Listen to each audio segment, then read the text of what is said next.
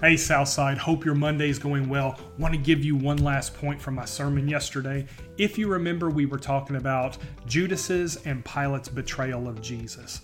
The one last point I want to make from that is that even though we still make mistakes and we still sin and we still do things that disappoint the heart of Jesus, we have tremendous grace in the person of Jesus when we mess up, when we act in similar ways as Judas or Pilate, and we get down on ourselves and think, how could God love a person like me?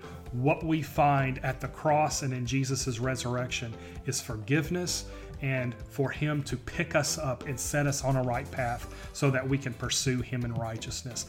I want you to check us out on our social pages on our Facebook, Twitter, YouTube, Instagram. We're on Apple Podcasts, we're on Spotify, we're on Google Podcasts.